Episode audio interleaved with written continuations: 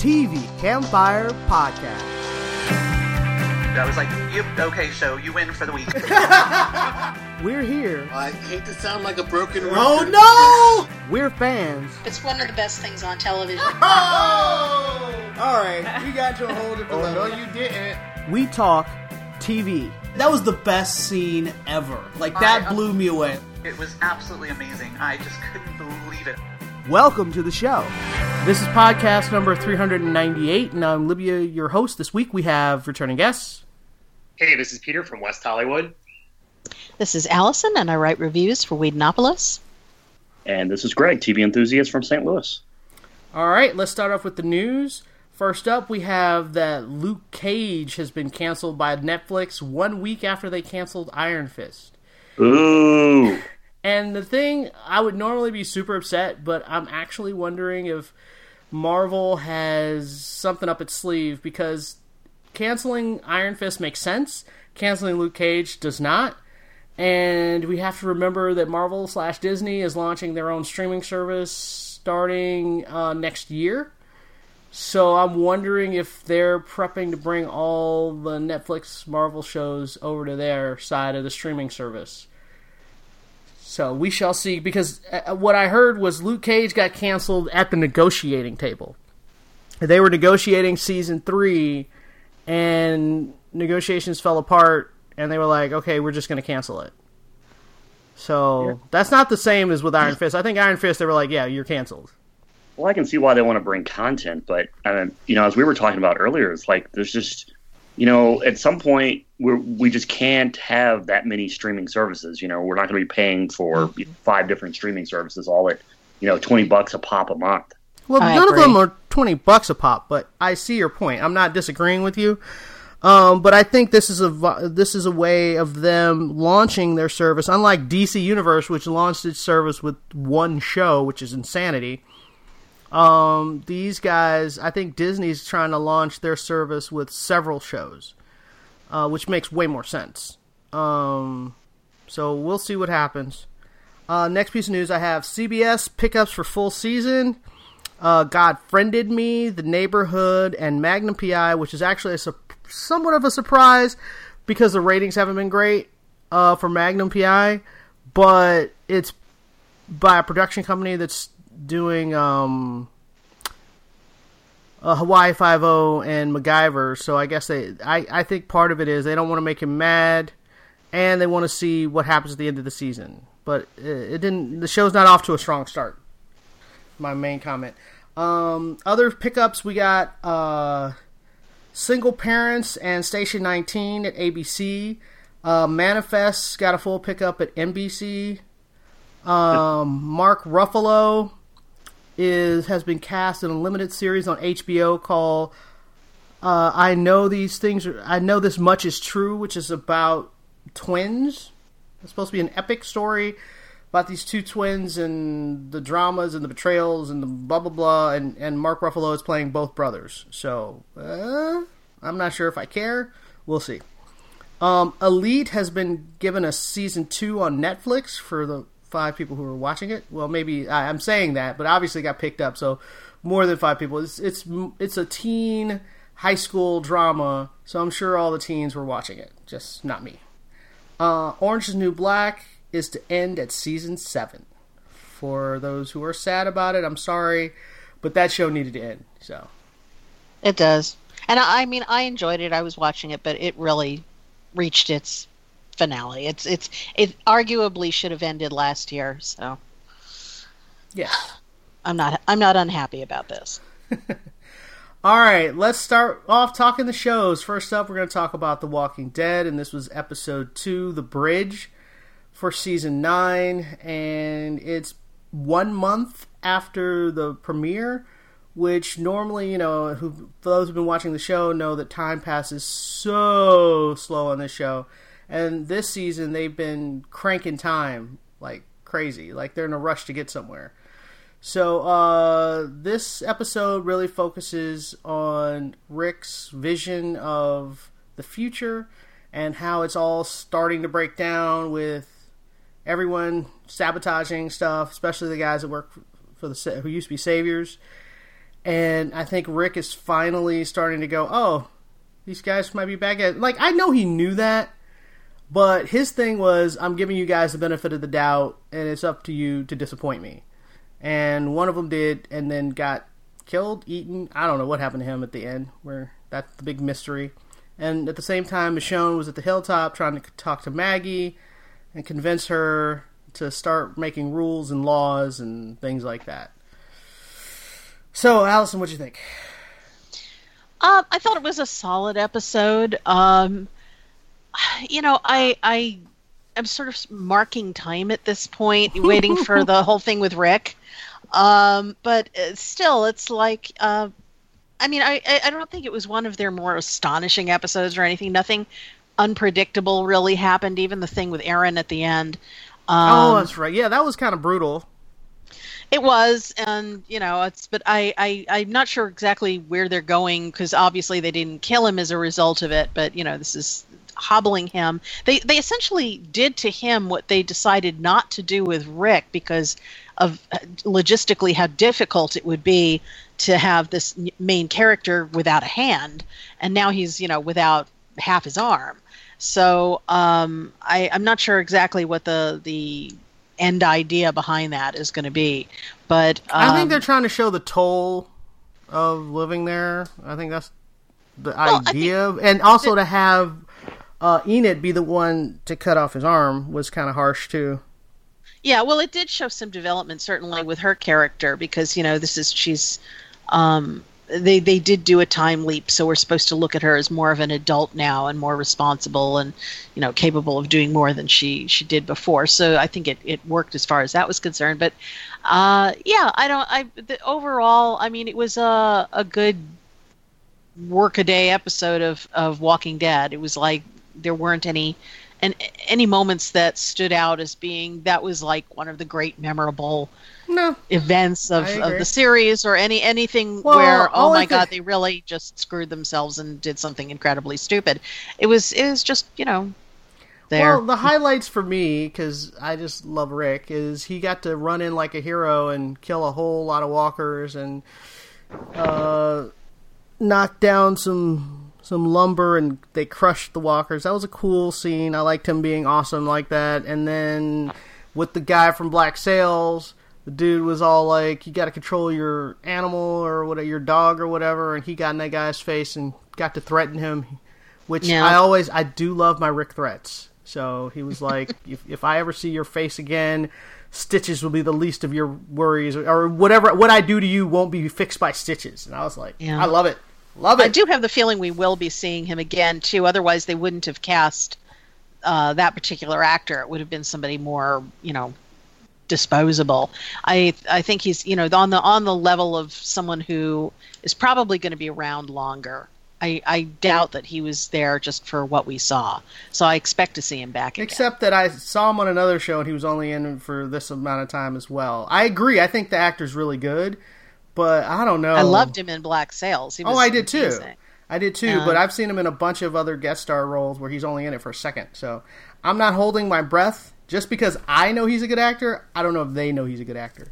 Well, I, I don't think it's so much that is that you know they got somebody who is very uh, recognizable. You know, it's like, oh, I've seen that guy before, and even if you can't recognize specifically where, so it just seems to me that they would have gone with somebody just more generic and kind of boring, uh, thuggish looking. If they if they just had a really brief thing. to be so, fair, he's pretty thuggish be- looking.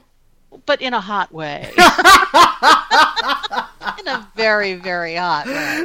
Um, if I may say so. Well, that's only So- because we've seen him mostly naked. So you know, Well, he, there's that. Yeah. But yeah, but um, the you know the thing is, and I, I you could be right, but I, I have this feeling that he's going to pop up again.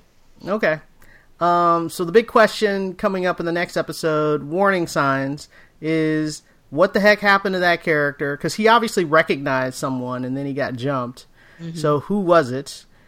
Uh, but that's all I have to say about that. I mean, like you said, it was a solid episode. Nothing big happened one way or the other.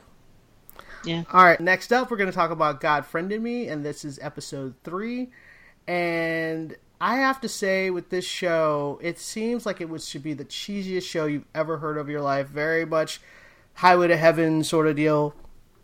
But it gets me every time when I'm like, I'm not gonna fall for this cheesy thing, blah blah blah. And I'm like, oh my god, that was so sweet. So I'm I'm really liking it so far. I think they're doing a really good job. Uh, Greg, you saw it. Yeah, yeah, it's um, um, yeah, it was a really good episode. I, I was kind of wondering where they were going because you know it kind of starts out with the kid doing the pickpocketing, um, and then they hire an investigator, and I I didn't really see how all of that was going to tie together. Not at all. And then when Yeah. they did the reveal that his social worker was actually his wa- uh, the guy's wife, and kind of all tied together, and then you know he is gonna, I, I guess, I, I don't know if that He's gonna adopt the Yeah. kid. Yeah, he's, adopt him or give him a place to stay or whatever. That was that's uh, that was kind of really well. I mean, I think that's where it's going. Yeah, they're setting it up for him to adopt the kid. Uh, yeah, and it felt very sweet and very elegant and very like there had to be a million threads to pull that together, and for him to still think that it's some random dude screwing with him, how could that guy have known those connections? You know.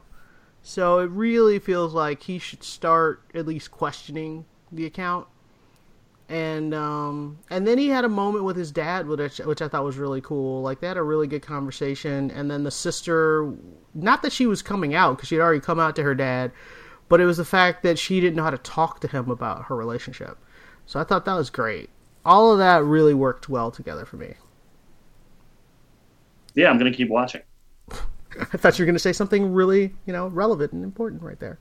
Okay, so we both agree it's worth watching. If you haven't given it a shot and you'd like to feel good at the end of an hour, I think you should give it a shot. All right, next up, we're going to talk about uh, Doctor Who, and this was episode two. And I can't remember the name of the episode, but uh, The Ghost Monument. Right, that makes sense. Uh, I it's like she solidified the role of the Doctor in the second episode. Like she was, you know, you're starting to feel like what kind of Doctor she is at the end of the first one, but the second one, it's like okay, I got it, and it really, really worked. And I like the companions and how they're all meshing together. And I like that some of them are smarter than others, and and the one guy was like, "I've trained my whole life for this," thinking that it's like a Call of Duty episode, and he runs out and does his thing and realizes, "Okay, I just need to follow the doctor." All right, uh, all that was great. Uh, Allison, your thoughts? Uh, I I loved the episode. I really did, and I like you said. I think she she just Jodie Whittaker just owns this part. Um, I I really love her doctor at this point, and and I'm eager to see more of this. Uh, the episode was was great. I mean, I I had this feeling that the the monument that they were looking for was going to turn out to be the TARDIS, and uh, as soon as they they showed that, it's like, oh right, okay. Um, because you know that's what they're searching for from the very beginning. It's like, why is the TARDIS not here? So I liked all of that, and it prepares you for for the change in in the TARDIS on the inside, which I have to say I'm not keen on. I mean, her doctor may love it. I'm not so convinced. uh, You I want the TARDIS to have another makeover? I I didn't want it to have this one. That's for sure. It's just you know the, it, it it's sort of weirdly organic in a kind of alien way, and that's just not really kind of the the more friendly space that I I want from the TARDIS really. But you know I'm this is how they're you going. just you have to kind of get see that. used to it. I yeah, well, it, it is what it is.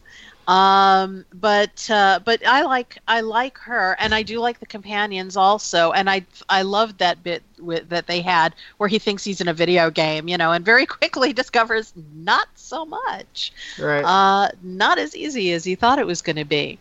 Um, and and once again, of course, she she fixes everything by by using wits rather than brute force, which I always love about the Doctor. So um, I I thought it was a good, solid episode, and I'm definitely in it for more. Greg?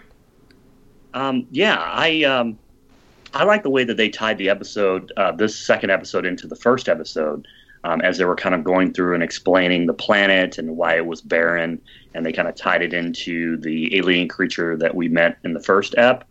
Um, I though kind of thought that maybe the TARDIS had something to do with what was going on with the planet because um, when they, I guess, when they all get in the tent and they're talking about the ghost monument, they're saying that the ghost monument appears every uh, uh, some number of years, um, and that they also mentioned that the TARDIS was out of phase. And so maybe I was thinking that maybe the TARDIS was kind of bringing these objects to this planet or something, but um, it turned out that that wasn't you know that that wasn't the case. That that I think we're going to see or hear more about this new um, Race of aliens. yeah race of aliens. This this new um, I guess uh, enemy for the Doctor um, as the season goes along. So. Uh, definitely interesting, and and you know what? And I kind of like the new uh, TARDIS uh, l- uh, layout. Um, I think I think it's going to be cool. All right, uh, Peter, your thoughts. Oh, actually, I didn't finish this episode, so I didn't even realize it was going to be the TARDIS. So I don't really have much to say. I also really like Jodie Whittaker. I think she's she's uh, pretty terrific. So I'm liking the show, but unfortunately, I didn't finish the episode, so that's why I didn't say anything. This is our sad face, Peter. Catch up with your homework. All right. Yeah, she's great. All right, next up, we're going to talk about Manifest. And I think this is the last podcast where we will be talking about Manifest because none of our uh, my fellow podcasters will be watching it. And I remember Greg was like, "I'm out," and I and I was like, "Well, I don't know." And then I watched the episode and I was like, "Yeah, okay." so I'm not gonna really fight anybody over it. It's just it's so it's like the way God friended me makes me feel at the end of the episode, which is happy and, and, and invigorated and hopeful. Manifest, if it's supposed to be about God or whatever, it's not working and it's not making me feel good about anything. It's just making me sad and depressed because these guys are crappy actors. Like all the thing, like it feels like the script is written by numbers, you know, and I can predict the very next thing that's going to happen before it happens, and that's not good. Yeah, and were they were they copying off Doctor Who with the whole weeping angel thing? Oh, I know, right? I was like, Yeah. why is there a weeping angel on my screen? yeah. Oh. Um, but yeah, the, the thing that really got me is like I can't believe that the writers actually thought that I would care about the daughter shoplifting, and they spent so much time on It that. was that not was about like, the daughter shoplifting so much. It was about that she called the boyfriend instead of her father. That was really what it was about, and I didn't care about that either. No, I didn't. Um, and I was like, wow, the new boyfriend's hotter than her husband. So, like, oh man, nah, I don't care about their family life, and I think he's not behaving in a way that's believable. He's like, he's trying so hard to be a good guy that I actually don't believe that would be his reaction to finding out that his wife is in love with some other dude even though he intellectually he might be like, well, I understand I was gone for five years and you may have moved on and intellect, but viscerally, that's not his. That's not how he's going to react. I don't believe it. right. And if it is, then I find it boring because he's a boring person. So Yeah, the, the characters aren't behaving. Like, why would the daughter who has never done this before just all just just all of a sudden? well, there's. I mean, people do that. They if they, they, they, wanted to do that, they should have had the the son hear something because you know and tie it into the actual story. Maybe the son hears something that causes him to shoplift, and at least it would be tied into like the overall, you know. Right. Well, they're trying to show that the daughter has emotional issues with them coming back, and she has stuff she hasn't dealt with. I get it. I don't just don't care. I don't care. Yes, And and that's and that's the fault of the writers. They should be making me care about these people, and they're not doing it. Um, Allison, your thoughts? Um, I haven't watched it since the pilot. Okay then. That's awesome. That was that was it. I, that was out right then. Okay. All right. Uh, next up, we're going to talk about Charmed and its season premiere, series premiere. Sorry. And uh, I will say that I was not a fan of the original Charmed. I thought it was the most cheesy show on television, and I hated it a lot.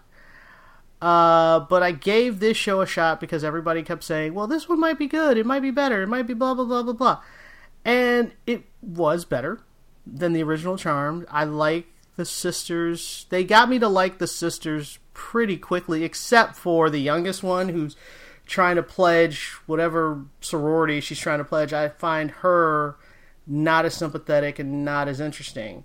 but the old the older two sisters, I like them pretty instantly. So there's that, and then the the light charmer. What is it? He's a knight. He's a light. White- he's a what? A white. White- White lighter, I think they yeah, call whi- it. yeah. Uh, I like what he's trying to do. He's basically being sort of like a Giles sort of Yeah. character Why did they have to give him a British accent? That just made it seem too much. because like, he's Giles. Isn't he British? Isn't the the, act? is- Yes, Isn't the actor British? The actor though? is British. Yes. Oh, okay, okay. Well, he sort of did a normal thing then. Yes, he did that thing where he Instead was British. Instead of a fake normal thing. Yeah. Yes. I Well, saying, actually, his his accent does sound a little strained. I don't think that that's his his regular accent. He's British, but he, I, I don't think that BBC British that he uses is the way he normally talks. so what did Allison? What did you think? Um, I enjoyed it. I never watched the original Charmed, so you know I have I have really nothing to compare it to. Um, I I like the show. I like the characters. Like you, I I didn't care for the the youngest daughter. I thought that they were just straining way too hard to make her like some you know teeny bopper, and she just came out kind of stereotyped and shallow. Um, so I'm hoping that you know with time that's gonna sort of work its way out and she becomes more complex and more interesting. Um, but yeah, so it's, it's she she was just kind of the one false note. And uh, other than that, you know, I there was a lot to like. I, I do like their quasi Giles, um, and uh, you know, it just they they they of course came in, you know, with the whole Me Too uh, bent to the storyline, which I thought was, um, I mean, it was a little on the nose, but it was it was still nice effort. I I like the way they do it. I hope that they continue handling other subject matters maybe with a little lighter touch, but uh, other than that, it was it was a good first outing. I mean, certainly enough for me to want to tune in again. Hey, Peter, I know you watched this one, right? I did. I really liked it. Um, I was. I also never saw the original Charmed. I had always heard it was pretty mediocre, um, and I had heard a lot of the uh, what is it, Rose McGowan and I think Shannen Doherty were not very supportive of the reboot. Um, but I, yeah, I thought it was a really fun pilot. Um, I mean, honestly, for the kind of show it is, you know, kind of a Buffy, kind of like, yeah, you're right, definitely a Giles type character. I thought it was for a pilot. I mean, they're really, I, didn't really have much criticism. I mean, like it, it moved well. I even loved at the end the, um, the villain of the week when they are going to kill. There's that one. There's a character that there's a guy that there's basically a professor, right, who was exonerated of um, assault. Is that what it is? I think. Yeah. And so he's in a wheelchair, and then there's a, another student that one of the characters is arguing with, and he that student gets stabbed at the end, and so the three they have to like save him, and the evil villain guy is very much like him. He's terrible. Like, when, I was like, even the villain thinks this guy's awful. Um, but I thought it was, yeah, I thought it was a good, yeah. I mean, I don't really, I thought it was funny. Oh, one thing, um, I don't know if anybody else has seen this. I know I mentioned this to Libya. Uh, last season, Starz had a show called Vida, and um, it was only the first season, I think it got renewed. And it's basically about uh, two sisters who their mother dies, and it's basically about them moving back to East Los Angeles and their culture and life. There was a quality of the two sisters in Charmed. Obviously, it's more supernatural and lighter and stuff, but that kind of reminded me of of Vida uh, in a good way. That I was like, oh, I like I like seeing this, you know. So uh, yeah, so no, yeah, thumbs up for me. So far, liking the the CW for Sundays or whatever nights. I, I thought, yeah, it's good. uh, Greg. Yeah, I actually did watch uh, the original show. I joined after Shannen Doherty left, and then Rose McGowan was brought in, and so um, and so I thought they did a good job of kind of retelling the story um, and kind of revealing what the big bad is because uh, it's the same as the original show. You know, it's the source of all evil, and they've got the Whitelighter there.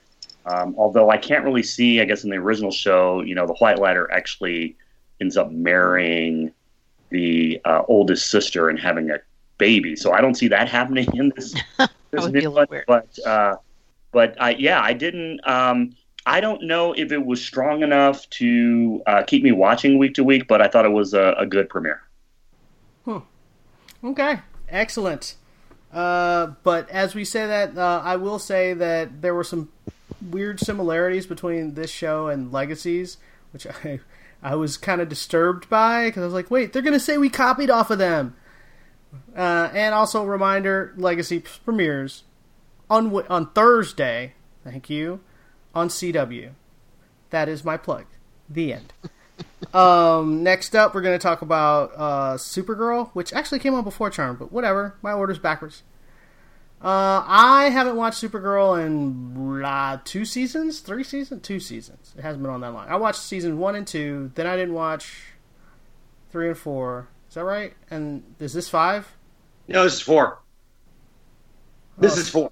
Okay, well then I only didn't watch one season, and I still didn't know half the people that were on it. I was like, I didn't know Brainy, whoever Brainy was. And, Yeah.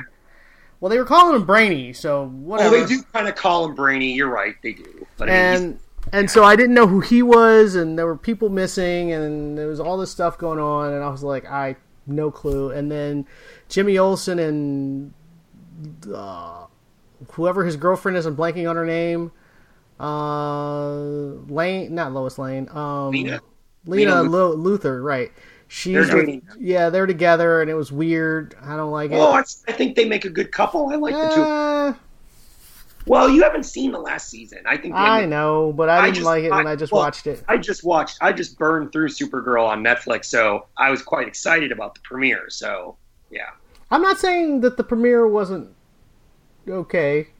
it was good. It, it was a decent premiere. I there was only one moment where I wanted to scream and yell at Kara uh, when she was in that when she was talking to um, John and he was trying to explain to her his theory and she's like you're just wrong cuz you're just, you know, wrong. And he was like, "What?" Uh, and so she flips out on him because she doesn't want to even consider his opinion and she's like, humans aren't racist because they're really nice to me, so you're crazy to think that they're racist. And I was like, wow, Wow. okay. So what did you think? Well, okay, wait. You and I discussed this uh, pre-podcast. Okay, my thought is that I like Supergirl as a show a lot. However, I always have to remember that the kind of weird way I think Charmed is going to be like this too. When I'm watching Supergirl, a lot of times what they do is the message of the week, you know, the the kind of you know the the the all inclusive, very diverse uh, cast and ideas that they're trying to get across. Essentially, Supergirl, I think, is made for like 15 year olds. So I so you are right that when basically Jean was like, hmm, I think this is a hate crime, and Kara's like, no, no, no, I think it's just a science thing. You know, things are much better now. The world has gotten better. I was like, oh, well, basically what they're doing is Kara is going to learn her lesson by the end of the episode and realize, oh my god, and it's a good scene when she realize when she when she reads all the terrible tweets on the dark web and she sees how many people are completely racist and awful and stuff and that you know we still have a long way to go.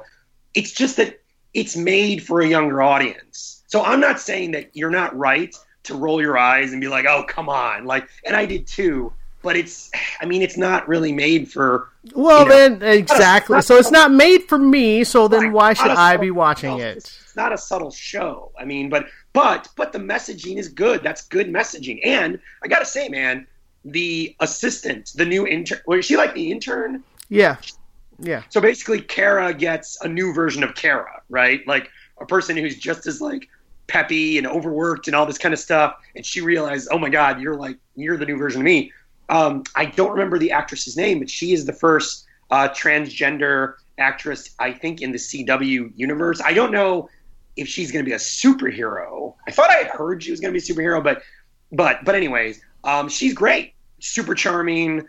I thought she was a great character and everything. So I, I really like Supergirl. Again, I I am not saying it's a super subtle show, but the things that you complain about, I'm always like, well, I, I get it, but I don't know. I, I like get it. what you're saying that it's made for twelve year olds and stuff, but I'm not twelve. So I know, but and so okay, but my point is, you can make shows like this without turning away your adult audience.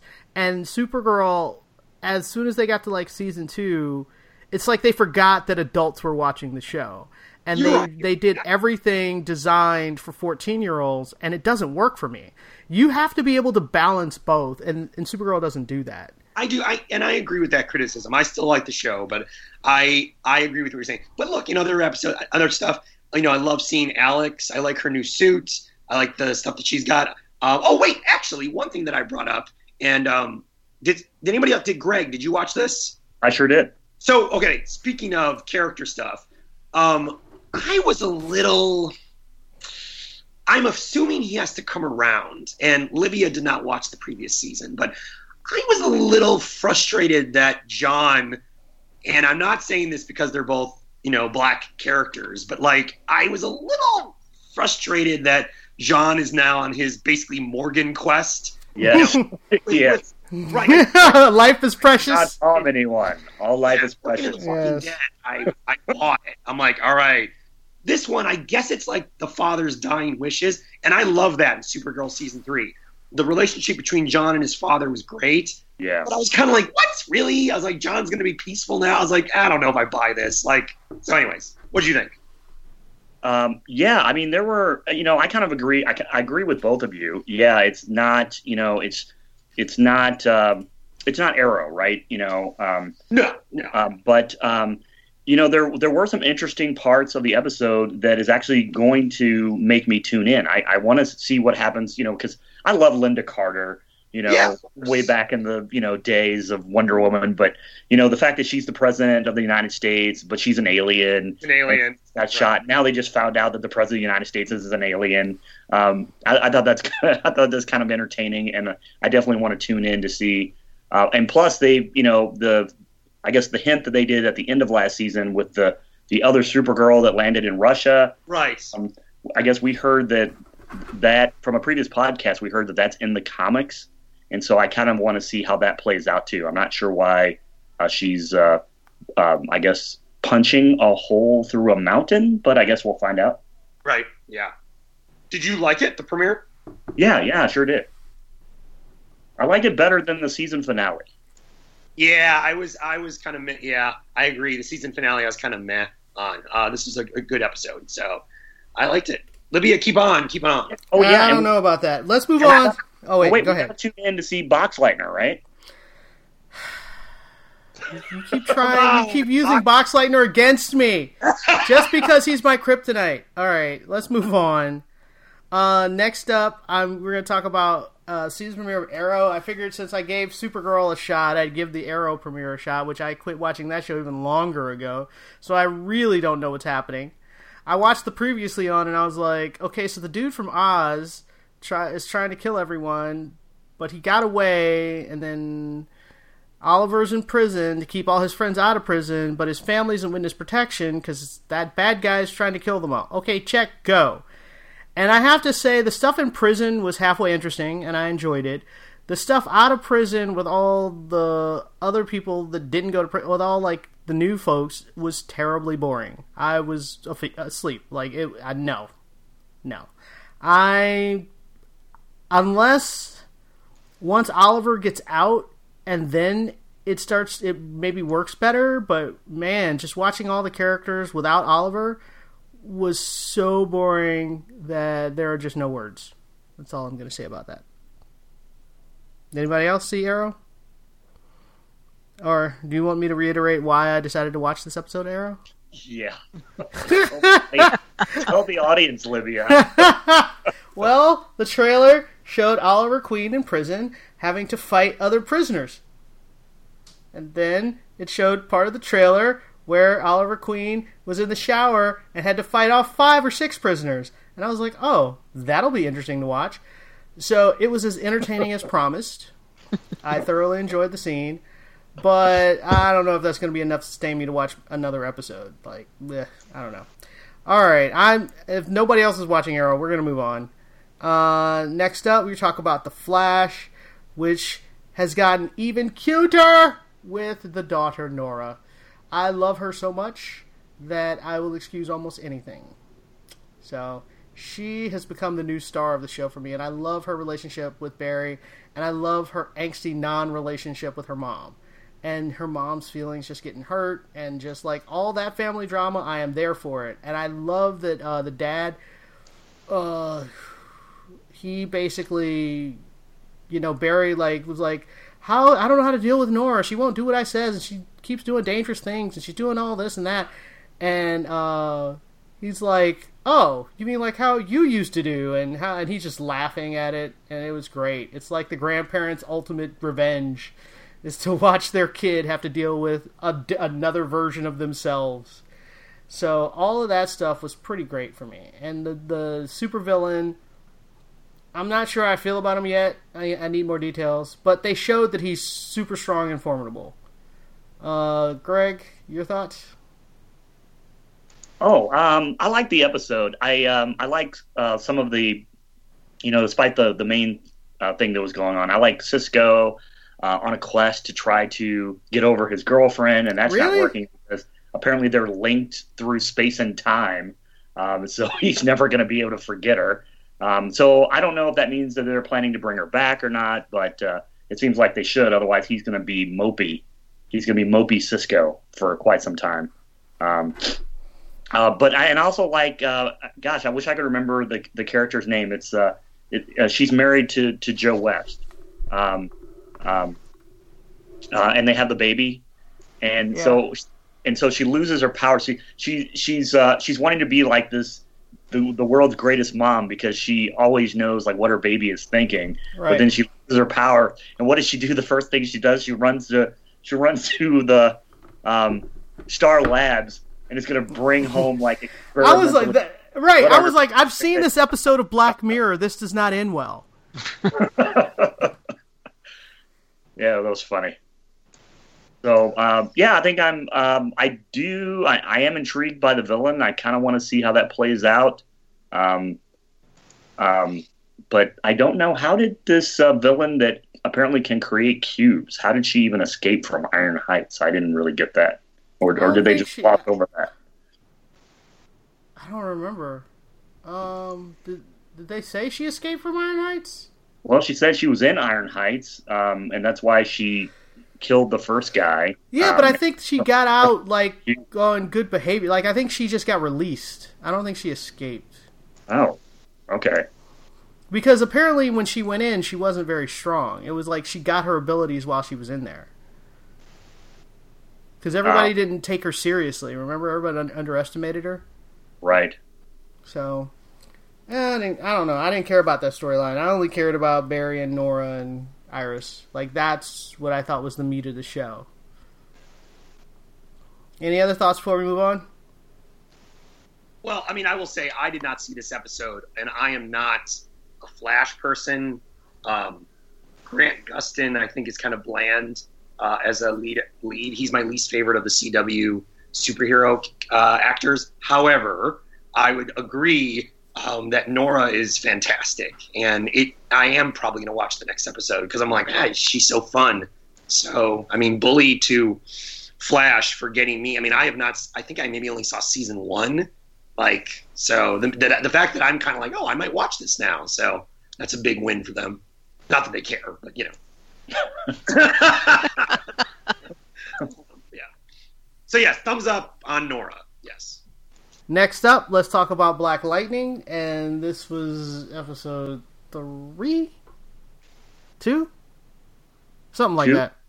Uh, and I have to say, the most moving. I mean, there was a lot of stuff that happened in this episode, but for me, the thing that choked me up was the very end, where Jefferson tells all the students that he's, you know, retire has to leave because of mistakes he made, and he didn't.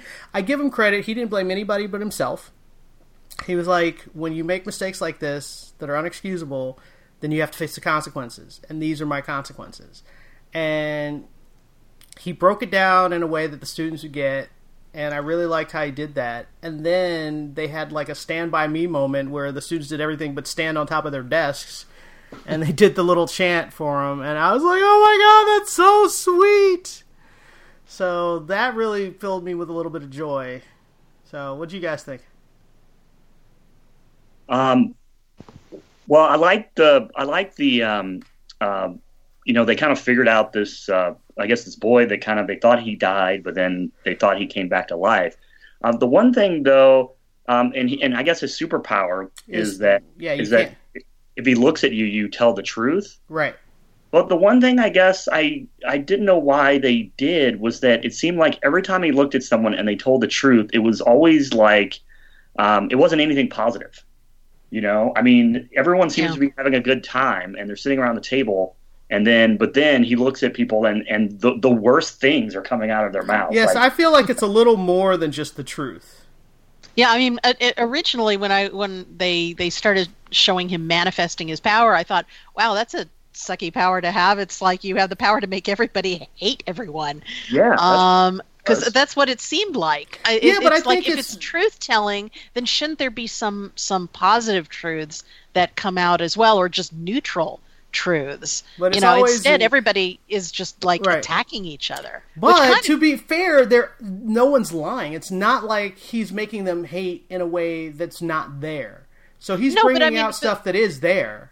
but from the perspective of the writers is what i'm saying it's like you know is is that what you really are are saying to us that the truth that everybody is hiding is something horrible. Everybody hates each other. Everybody has something negative. I think it would have been nice if they had balanced that out with just some neutral truths and positive ones because we didn't see a single instance of of a positive truth come out so it was it was just kind of weird it- the, the way Yeah. it was like saying, well, the truth that everybody has is that everybody is terrible inside, and I don't think that was really the message they were trying to convey.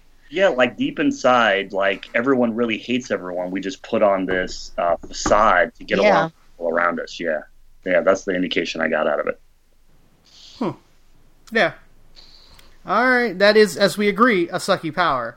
Um, Yeah, but I and- want they could have done something funny, like uh, all of a sudden they're sitting around the table and it's like, uh, "You're Black Lightning." Oops, and then that would have been kind of cool. yeah, because even when they told their truth, they did it in like in code.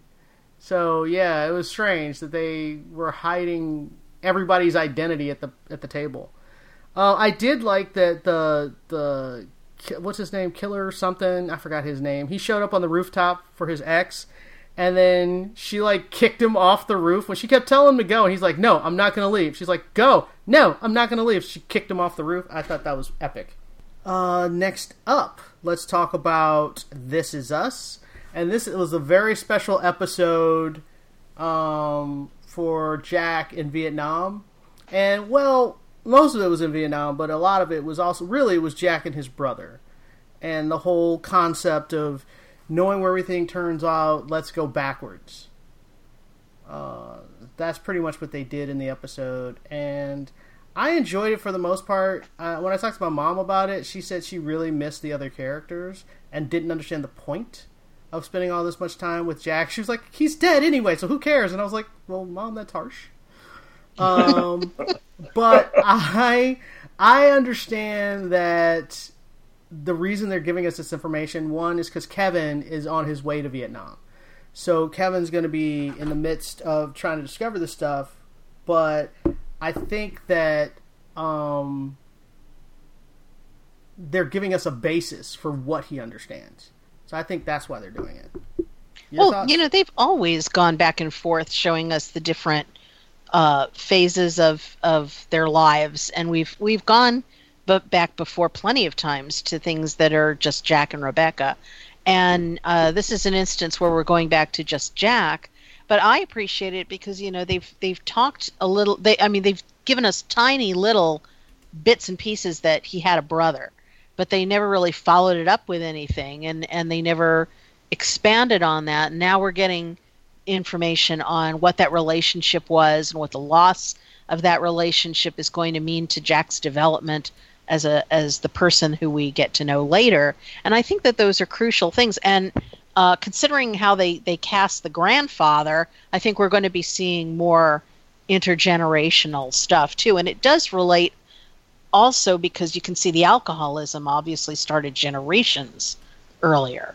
So you know it's it's watching this progression and how it eventually pays off and it affects the the characters that we know in the present tense. Yeah, I was I I this show just continues to impress me. I mean, you know, just like when the show opens in the first a couple of scenes when you see Jack like um, get to the camp and stuff. I'm just looking at this going, did they really hire all these extras to like? I mean, this was this looked it looked like a full movie set. I It mean, did. like they spared no expense, and they've done this before. Like when they flash back to Kevin's um, football games, and they have like an entire crowd. I mean, like it, it doesn't look like that's CGI. I mean, No, it looks. I mean, they, they have enough extras for stuff like this, dude. That I mean, it's just incredible. I'm just looking at this, going, this is like it's it's like watching a movie. I mean, the the That's the true. amount of detail and things that go into, I mean, what what is a single episode, um, is is just incredible. Um, and uh, I don't think I've ever seen portrayed like the the way they did the whole thing of, of going to the bar and sitting there and actually seeing the draft actually happen on TV. I don't think I've ever seen that on television before. No, that was really interesting to watch. It's I, I'm old enough to actually remember things like that happening, but I have never seen uh, a depiction of that in in any movie or TV show. And that was actually, I mean, the, that that kind of thing was was extremely emotionally fraught when it happened because Yeah. people were being I mean it was like getting a death sentence. You know, you you your number was coming up. And um, no, it didn't affect anyone directly in my family, but I remember watching that and and knowing of uh, of other people whose families it affected. And it's it, it's never been talked about before, and it is a big deal. So I I really appreciated that. Right. Yeah, and especially when they did the scene and they finally kept flashing back and flashing back, and then they flash back to actually um, uh, Jack's brother being born, and then you just see kind of like all of the babies who just happened to be born on that day. Yes. Just happened that you know because of the draft, their that their number was up. Right. Yep. Yeah, it was. Uh, it was really. It was really well. Sorry, I'm just used to crying for This Is Us. Um, but yes, thumbs up. it was This was fun. really well done. I agree. All right, uh, next up, we're going to talk about camping on HBO that I didn't watch, but other people want to talk about. I didn't watch it because it looked terrible. Uh, let me know is that true or false? Uh, it's true. in a word, I I tuned in because it, it's it co-stars David Tennant, and so that's always going to get me, you know, interested. And and you know, I figured I'd give it a chance. And to be fair, it does have its moments. There are some some little bits of humor in there that that are funny, and that I I laughed at. But overall, it, the the trouble with the the show is that the characters are not only just unlikable um, and uniformly unlikable, but they're they're such grotesque stereotypes of this particular type of you know uh, kind of upper middle class hipster douchebag type um, that it's it, you, you just they're so ridiculous that you, you find yourself going, why am I watching this? And why do they all have to be so exaggerated and so artificially awful? Um, you know, if they'd pulled back and, and tried to make them more realistic, I think maybe the humor would have arisen more organically, and you also might have had characters that you actually can tolerate watching. um, but they're all so awful in their own ways that you know and, and and also i don't understand how this can get stretched across an entire series because i could see it as an hour long or two hour long movie but it's uh, the the idea that this is going to be like you know eight ten episodes i can't even figure out how they're going to stretch this Uh, Peter, Yeah, your thoughts? Um, I I watched it because it's produced by uh, Lena Dunham and um, Jenni Konner, who did Girls, and I liked Girls. I don't think Girls is perfect, but I thought that Girls was able to touch upon a certain kind of, again, Allison's right, a kind of hipster. Well, but in that one, it's more millennials uh, type of thing, and it, it did also have unlikable characters, but it felt like I don't know. It felt like I wasn't really seeing this anywhere else. With camping, I like Jennifer Garner. I like David Tennant. I I like Juliette Lewis. Most of the cast. Um, I agree with Allison. I don't know how this is going to be. If if the whole show is just camping, and I don't know how that works. Um, but also, yeah, it's it's strange. I don't mind having, especially for something that has some comedy. I don't mind having characters that are kind of gross, kind of stereotypes of a certain type of person. That's not necessarily that could work in a comedy. Um, but the biggest thing to me was I, it's not that I thought it was terrible. It was more that I just thought it was terribly mediocre. I was just like, eh, this is just like Yeah. nothing here, you know, like so I will say this because of the cast, I will probably give it and it's only 30 minutes. I think I probably will watch one more episode and be like, oh, like I'll give more cuz you know, sometimes pilots aren't great. So I will give it a chance, but but yeah, I, I was pretty disappointed. I didn't think it was very memorable. Okay. All right. Uh, next up, we're going to talk about Hill House or The Haunting of Hill House. The Haunting Haunting of Hill House. Yeah. Okay, so also didn't watch, and not, this one not because I thought it was bad. It's because I heard it's really good and terrifying, and I don't like to be terrified, so I didn't watch it. Uh, what did you guys think? Go ahead, Allison. I, you go first. Okay. Well, um, I didn't think it was all that terrifying. There are some jump scares in it. Um, you know, there's a few there's a few little moments that that are genuinely good. Uh, if if what you're looking for is a scare, and um, but I, I think overall, first of all, it moves at an absolutely glacial pace. The dialogue is pretty dreadful and the acting, uh, which is uh, which is surprising because it's a solid cast, but the acting is incredibly dull and pedestrian. Um, I just I just didn't find a whole lot of it's it's like everyone's kind of sleepwalking through their part. And but there are parts where you know you expect people to have big reactions to what's going on.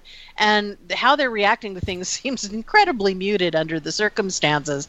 Um, but you know and and and you know it's just what really annoyed me uh, most about this because I've seen a lot of there. It's been getting great reviews, and um, I guess it's getting great reviews mostly from people who know nothing about the novel it's supposed to be based on, and it's it it has absolutely nothing to do with the novel it's supposed to be based on.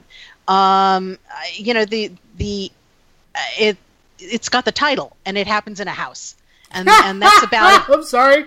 That's, it, that's the end. Literally, they completely re- remade entirely different characters uh, for this for this thing. The characters in the in the show are not the characters in the book. Um, and and the, what's happening with all the things that happened as children and that you know, that are happening now none of that is exactly zero of that is in the book the book is about literally a bunch of psychic researchers who spend like like two days in this haunted house and and that's it that's and and only two of them are related to each other and that's like a husband and wife. And i it it's just nothing of of the same. And if they were going to do this story they should have at least just made up their own story and called it something else and not told us this was going to be the haunting of hill house which by the way as a novel is considered one of the great works of literature american literature and this was just not. And i that also leads me to the other thing that just made me incensed about it was that the haunting of hill house is written by shirley jackson. And the sh- the novel shows up in a meta form as a novel written by one of the characters in the show. And what character do they choose? One of the men. And so we get a, no- a novel that's originally written by a woman, and it gets repackaged in this series as a novel written by a man. And that that just seemed like insult on top of injury to me. I mean, they had they, they've they've got like three daughter characters they could have handed it off to, and instead they choose that, and it just it was just Oh, so okay. much that that Take drove me crazy. take a Yeah. breath. All right, so Peter. and I- also the house is pretty terrible. It's like it's more like a theme park ride than a house. I'm gonna guess that Peter has a different opinion. okay, so I have not read the book, um, and I I agree with Allison that that I don't understand if you have because there's five kids, three girls, two boys, and and one of them is named Shirley. I, oh, is that the mom? The mom Shirley? That's- but there is there is somebody named Shirley. So technically, if they're going to do like you're saying, you're right. I don't know why they didn't have Shirley or at least one of the female characters be the writer. I absolutely agree with you. You're totally right on that. I, there's no defense to that. I don't know why they made that decision. Having said that, um, I went into this show. Um, I'm a I'm a fan of Mike Flanagan. Mike Flanagan is a writer director who has been doing. He's had some successful, smaller budgeted uh, horror films. And so when I heard he was doing a Netflix show, I was like, oh, I was like, well, this would be interesting because he did Oculus and he did the second Ouija movie, and they're all good. And and all of his movies are always about essentially horror from basically uh, family dysfunction. So when I saw the trailer for this, I was like, oh, this makes sense why he would do this because it's a family and you see them as kids and then you see them as adults and like something terrible happened. And, I was like, yeah, this makes sense that he would do this. Now, I had no idea that it's nothing like the book. Yeah, I, I have no defense on that. You're right. I don't know why they decided to keep the name. I don't know. But just judging it for me as this is what this guy's interested in, uh, and his wife is one of the the Mike Flanagan's wife is um she is uh, Thea. I think she's the middle sister, uh, and she's been in his movies, and I always think she's good. Um, the thing I would disagree with you on, because I can't really argue against what you're saying on that factual level, is um, I do think it's creepy, um, and I don't see it's interesting. I wouldn't. I I do think maybe the episodes are a little longer than they need to be, which is a classic Netflix thing. You know, I like I like shows that are 42 minutes instead of 50. But and I agree. However, having said that, from what I've seen so far, I've seen five episodes. Each episode is about a particular character. So I don't really that doesn't seem like a snail's pace to me. That is like, oh, okay, this episode is about the drug addict brother. This addict this episode is about so I'm like, that feels like that structurally makes sense. So I didn't think that was bad. I mean, maybe yeah, maybe it's a little long each episode, but not I wouldn't say glacier pace. Um, No, I would say Glacier Pace. also, I like the actors. I don't. I, I. You know what though? You touched upon. I, something. I just I said the same thing. I like the actors. I don't I, I don't know whether it's the direction or anything else, but everyone just seems like they're just sort of slogging through this. Well, it's, it's interesting. I think. See, it's interesting. I think you're touching upon something that I agree with, but I guess I find effective, which is i- without giving too much spoilers. Well, it's in the first episode. the The crux of the story seems to be so far is that the characters are somewhat ti- the, the the siblings and the, and the husband are somewhat tied together. They all were in this house, and at 3:03 in the morning, well, depending on where you are, it could be midnight if you're. Mhm. But I mean, like they all wake up at the same time, and there's a connection. They know that like maybe something's happened to one of them or something. So to me, what you see as I feel like the actors are kind of sleepwalking. I feel like that's deliberate. I feel like part of it is that these characters are kind of going in and out of a sense of consciousness in a sense of like looking back. So I kind of it's not that you're wrong. I think that to me I think that's effective. And you don't you don't like it. But see to me I think that's I feel like that's what they're supposed to be because they're kind of not sure about what's been happening. So I feel like it's supposed to be kind of dreamlike. So, anyways, All so, right, I- let's let- we let's move on. Let's move on. so I'm going to finish it. Wait, Allison, you are not going to finish it. No, I'm I'm done. I got through I managed to get through 3 episodes and I'm over it. All right. Okay. I will say the next episode is about the drug addict brother, and I think it's pretty touching. If you want to give a woman a chance. No, I really don't. Sorry. but I like it. So, all right. All right. Uh, next up, we're going to talk about Daredevil. We're going to talk about the first two episodes. Though I will say this: uh, in the second episode, all the stuff with the FBI agent and being in debt and getting Fisk out of prison, who I think he ends up dead at the freaking begin at the end of the second episode. So I'm kind of annoyed that we spent so much time on his home life. No, he's No, no, he's he's still not. alive. Oh, He's- he's, he's he's not dead. Oh, okay, Yeah. I still find him boring, um, but I don't care how Fisk gets out of jail. Like I don't care about that. I just want him out. So all the rigmarole about love is like a prison and blah blah blah blah blah. Don't care. I do think the stuff with um, Foggy and uh, what's her name? God, I forgot everyone's names Karen? now. Karen. Karen? I like their story, what they're doing, and and uh, I think uh, Matt's gonna have some splaining to do about how he's alive and didn't tell them and let them worry and pay for his apartment and crap like that. Like I'm waiting for that confrontation. Um, but so I like all his stuff and whether he's he's doubting whether or not he's on God's mission or not. He's lost his faith. He's dealing with this nun. He's dealing with the priest. All that stuff's fine. I really, I, it's a little slow, but it works to show what he's working through, and that the more he gets pounded in the head, his hearing goes in and out. Like all that stuff's great. But the fifth stuff, while he's still in prison and while you know he's negotiating, all that I don't care. I don't care about any of that.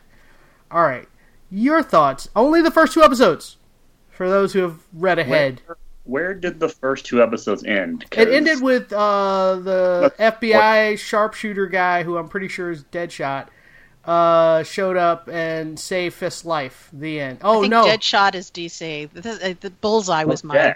oh Oh, he- right. That that was what I assumed he'd turn uh, out. whichever, whatever the guy is that can shoot a target really well. Uh, Yeah, he- Poindexter. I think they call him Dex. Right. Yeah, Well, it yeah. ended with him saving Fisk's life. Oh, okay. So, um, what did you guys think of the somewhat slow premiere?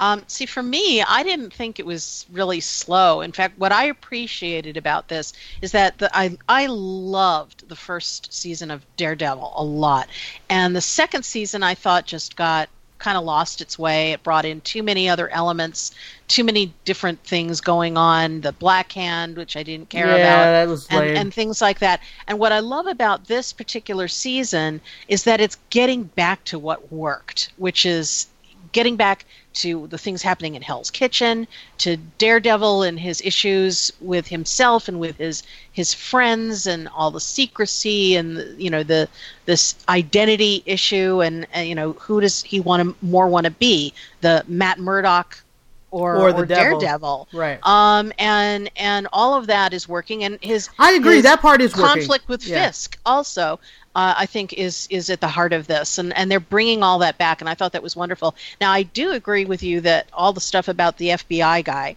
which as far as I've gone because I have gotten further than the first two episodes but even as far as I've gotten I you know I assumed that oh well we're learning all about this because he's going to turn out to you know be uh, a bad cop and Fisk will use him or whatever. And so far that has not turned out to be the case and I don't know why we learned all that.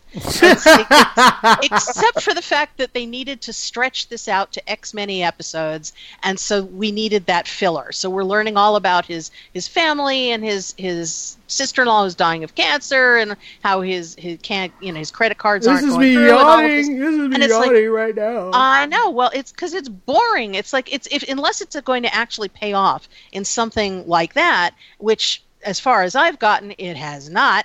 Um, I don't know why we learned about it. We could we could have done something else or just made this maybe one episode shorter. Okay, Right. we didn't. yeah, I did. to I don't care about that. this guy like So- at all. And I do think that they're setting him up as far as he's going to switch sides because his you know his boss at work is treating him badly won't give him a promotion he's had this the reason he's in debt is because he's saving his sister's life so you understand why he's Mm-hmm. why he's in debt except that i'm like dude. Except that it's as far as as far as I've seen, that has not paid off, and also it looks like the the person who they're setting up for that for real is is. hey uh, you're speaking ahead. Ah, ah, you're ahead. Well, but the, we've seen the sharpshooter guy, and I think that, and we know that, or at least strongly suspect that he's going to become a classic Marvel villain. And so, if anyone no, is going to have to didn't. happen, you know, Come on, I've seen him for five seconds. well, you said, and you and you you said he was going to be Deadshot, which. And Bill's, I mean, the same thing. It's Bullseye, Deadshot. It's it's the same character in two different universes. So, well, to be uh, fair, I don't really know that much. I don't know that much yeah, well, except Bullseye that he, you know, I mean, it's a villain, and he, his his expertise is sharpshooting. well, Bullseye could have been a good guy in the Marvel universe. I don't know. but I, I uh, literally well, don't know.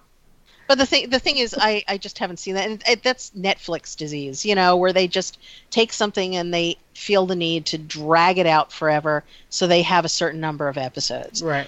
And so, in that sense, I thought they could have tightened it up. But other than that, and including the scenes with Fisk, I'm really enjoying it. Um, I I like the scene where the guy was like, "You're a snitch," and I was like, "Your your move, your play at killing Fisk is that seriously? like, dude, sorry, he he deserved to almost die. Yeah, That was a very Uh, the bad only reason he didn't is because that would have been it. He never would have gotten out of prison. I know. So And Fisk actually considered it. He was like, "Hmm, maybe I shouldn't kill this guy." Uh, Greg, your thoughts? Oh, uh, it's difficult uh, for me to speak because I have seen more than the first two episodes. Yes, uh, but I told you your cutoff point. Uh, yes, but yeah, I, I agree that it, it did start. It did kind of feel a little slow, um, but um, but I was okay with that because yeah, a building just fell on him, so Right. he's gonna have to you know recover, uh, come back, um, and I, I like that he's now you know switched. So now he you know he's leaving Matt Murdock behind, and he's gonna focus on being uh, uh, Daredevil. Um, and I like all of the philosophical conversations between um, him and the nurse, and She's a Uh, nun. Sorry, the nun. Sorry, she's not the nurse, the nun. Um, um, and um, not not to give any spoilers away, but there are some really awesome fight scenes coming up. You've got to tune in. it's really I wasn't not gonna tune in. Like I almost missed the podcast because I finished episode two, and I was like, "Oh my god, what happens next?" I was about to hit three, and I looked at my watch, and I was like, "Oh, I gotta go do the podcast." so you don't have to worry about that. oh man, it's really awesome. That's all I can say. Agreed. All right, so we're all thumbs upping Daredevil, except that weird storyline with the FBI guy, which oh my god, I st- I just started fast forwarding him. So- Yeah, I Yeah. hope, yeah. I hope that I hope something happens with that. So it wasn't wasted time. Right. All right. So if you guys have any questions or comments, send them to tvcampfire at gmail.com. Follow us on Twitter. We're on Facebook. You can listen to us on getthepointradio.com, Krypton Radio, Whedonopolis, and iTunes. And we'll talk to you guys next time. Bye-bye. Bye. Hey.